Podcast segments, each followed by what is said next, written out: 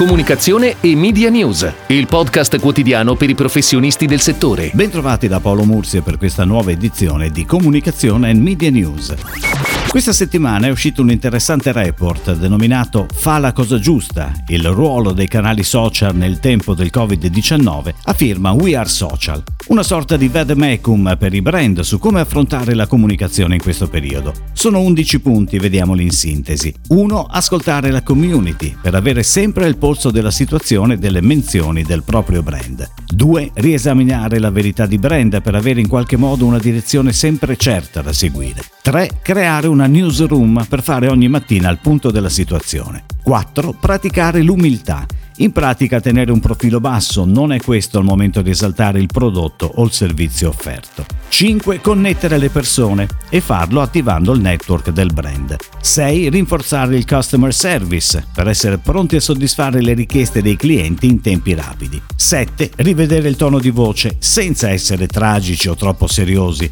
Il tono di voce dovrebbe essere calmo, ma anche in questo caso si torna al punto 1, ovvero comunque ascoltare la community per capirne le esigenze e le tendenze. 8. Essere utili. Significa essere vicini al cliente e alle esigenze del periodo a seconda del prodotto o servizio commercializzato. 9. Avere una strategia di contenuto vuol dire essere sempre pronti ad aggiornarsi. 10. Non aver paura di fare un passo indietro. Il senso è racchiuso in una frase molto esplicita. Se il brand non ha molto da aggiungere, è meglio che non dica niente. 11. Adattarsi velocemente. Mai come in questo periodo bisogna capire se ciò che vuoi comunicare oggi sarà valido anche domani. Un report che abbiamo detto è stato redatto unendo le esperienze dei diversi uffici del network internazionale di We Are Social. Ed ora ripercorriamo alcune delle breaking news arrivate in settimana dalle agenzie. Riso Scotti lancia una nuova iniziativa, si tratta della Tasty Box Dispensa che comprende 20 prodotti dalla colazione alla cena. Campagna di un mese su TV, stampa, media locale e ovviamente digital. Creatività firmata dall'agenzia Testa e Cuore.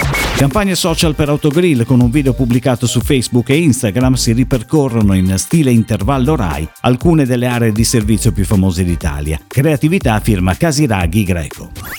Nintendo, il colosso giapponese del settore gaming, ha confermato Mindshare come agenzia media online e offline per l'Italia, nonostante il cambio al vertice dell'azienda giapponese. Caffeina, Italian Creative Company, si è giudicata la gara per tutta la comunicazione digital e social relativa ai prodotti Ferrero Kinder per la colazione. Rauch Italia, azienda produttrice dei succhi Bravo, è on air con lo spot Fai il bravo, resta a casa. Pianificazione e creatività firmata da SG Company.